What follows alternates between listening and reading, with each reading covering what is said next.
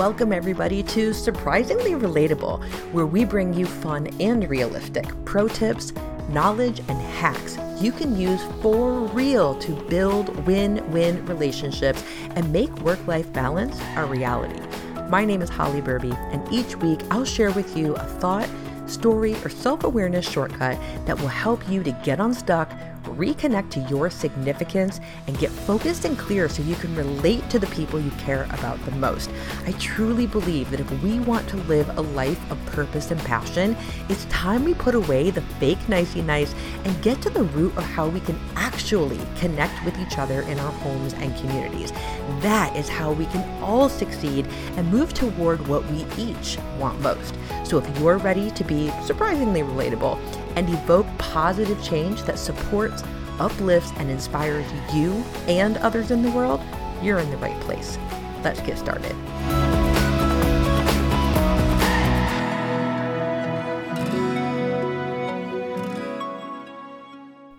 Welcome back to the show, everybody. Today I have such a nugget, a juicy gem of wisdom for you. I want to share with you today the difference between relating and understanding. I, I can't even tell you how many times this comes up in conversation with my private coaching clients or with students who have taken my relationship courses, my communication courses, my corporate leadership trainings. This is something I think people expect and don't know the difference between the two. People expect one relatability or understanding and they are met with the other. And it can feel so frustrating.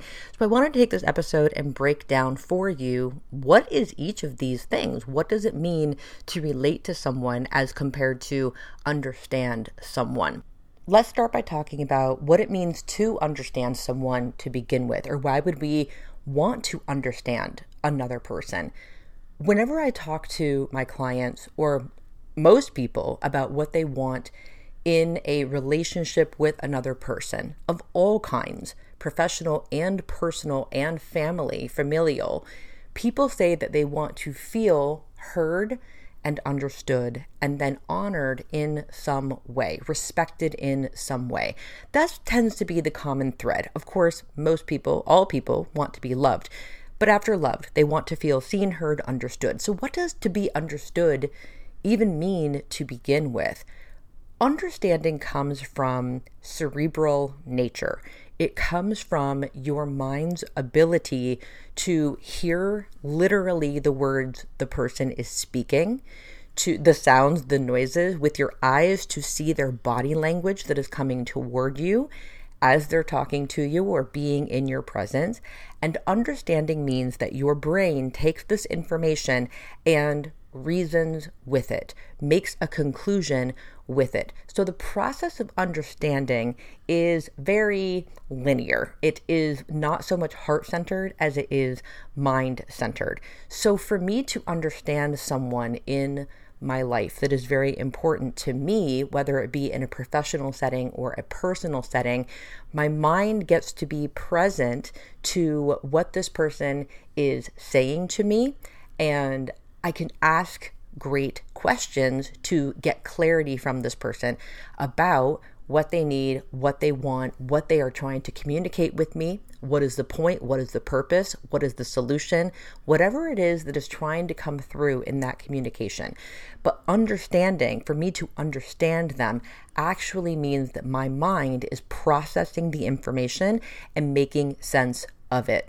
Essentially, we want to make sure that what that person is saying to me, or what that person you care about or work with is saying to you, is congruent with and lines up with what your brain is receiving in terms of information. So when people, for example, say there is a misunderstanding, misunderstandings happen because what one person is saying or doing or trying to communicate, that information is being received by the listener completely different. They're hearing it a different way.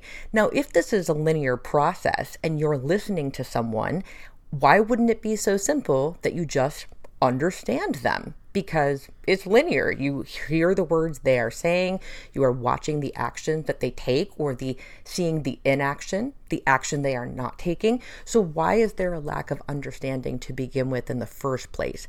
And the reason that understanding or rather misunderstandings happen is because your mind, your brain has so many different filters in place, once it receives that information, that information of what you saw and what you heard goes through all these filters, which is called your interpretation. And those filters came from and come from and are still being developed by life experiences that you have gone through or that you are currently feeling or experiencing. So, though it's linear, understanding is linear, that person is saying words, they are acting a certain way, is entering, is putting that data into your mind in a cerebral nature, right? And your mind is processing it it's going through your filters. And so at the end of the day, once that info's passed through the filters, if you are asked to say back to the person, this is what I'm hearing you say, this is the action I saw you take, sometimes you're going to nail it on the head. Right? And the person is going to say, Yep, that is exactly what I mean. That is exactly the action that I took. But more often than not, those filters shift our interpretation of what the person said and what the person did, or perhaps what their intention was or was not. And your interpretation changes. it's like playing a game of telephone where it all happens in your head, right? The message is getting passed from thing to thing to thing, but it's getting convoluted along the way.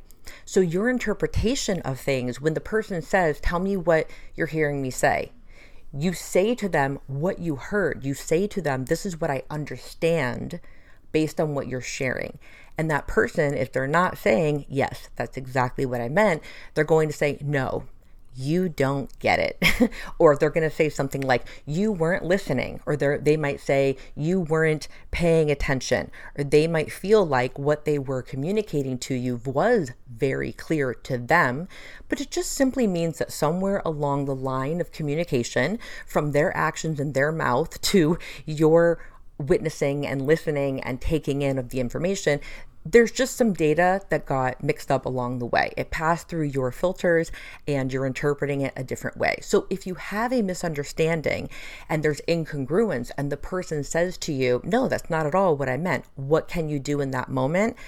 Ask better questions. One of my favorite coaching questions or just questions in general that I'll even use in my personal life is if someone is explaining something to me and I say back to them what I heard and they say I'm so off base, one of my favorite questions to ask then is can you please tell me that in a different way?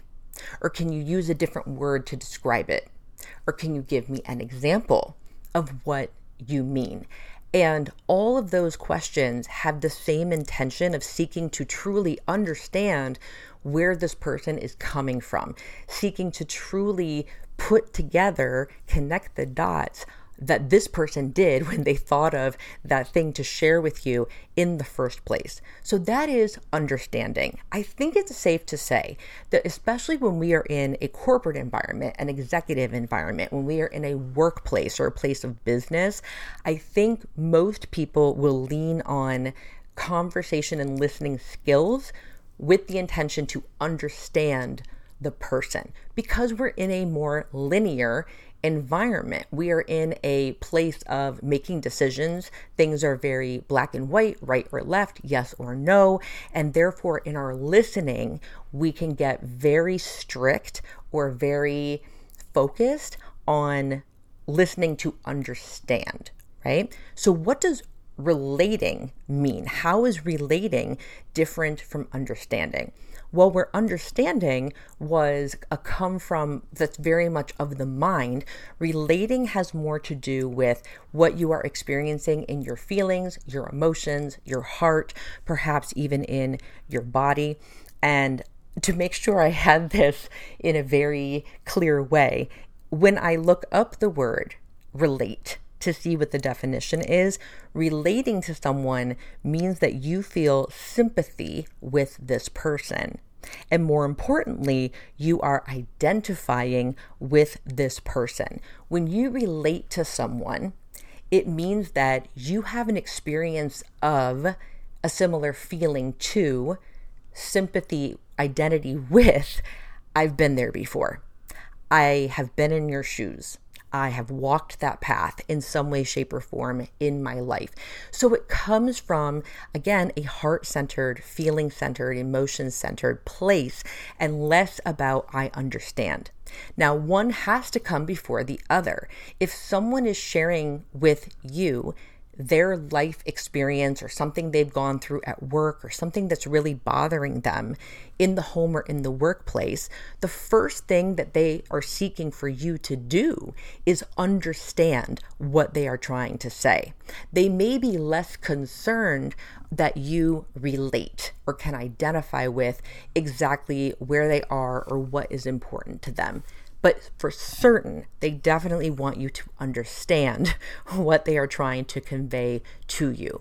Now, where this can become a slippery slope is because some people, depending on their personality style, some people may value your ability to relate to them more than they will value your ability to understand them. So, for some people who really value relationships and understanding humans and how people get along or don't, etc., you being able to understand what they're trying to tell you in a linear fashion, as I just illustrated, that's not going to be enough that person really does want you to be able to add on to that. Yeah, not only did I understand what you shared with me, but I also can relate. I can identify it. I can be there with you. I can be there for you. I can feel those feelings. I can have sympathy with it. But unfortunately, that is not realistic. It's not practical to place an expectation on a person from anywhere your significant other, your employer, your coworker, your child. It is an unrealistic expectation to want the person you are speaking to to always be able to relate to what you're trying to tell them. I think it's fair for us to aim for always having understanding of one another to say, I'm hearing what you are saying.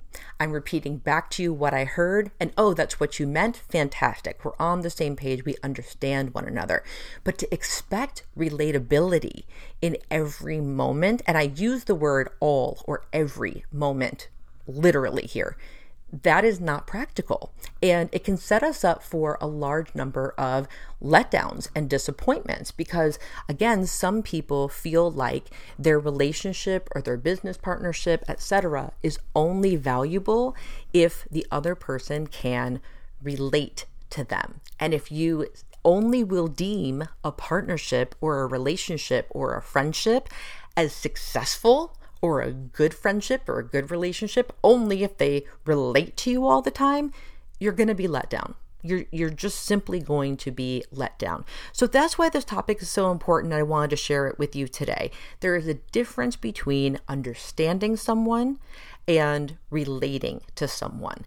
It is fair, uh, it's a fair request, I should say, for us to be able to hone our communication skills in such a way that we know that that person can get where I'm coming from, or they can at least understand what I'm trying to say, and vice versa.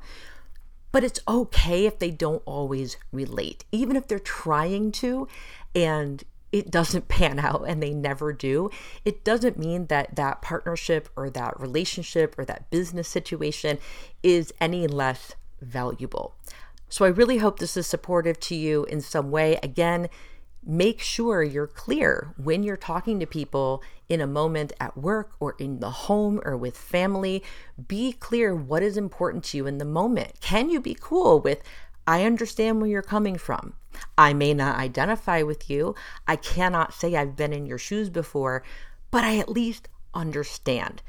Can you relate in the same incident?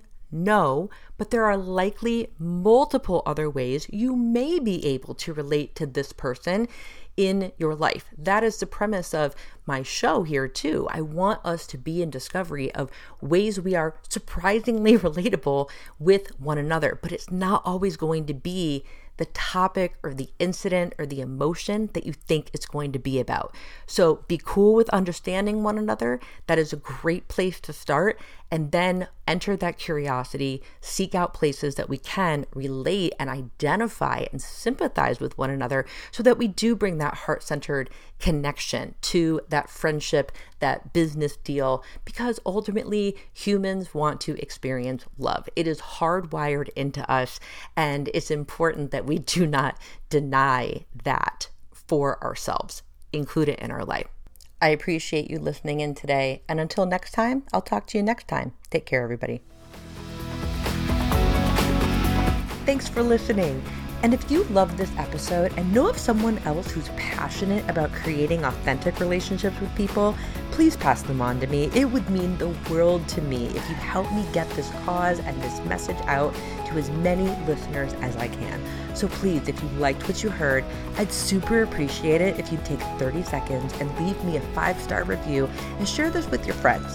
And until next time, show love always, in all ways and may you discover that we're all surprisingly relatable.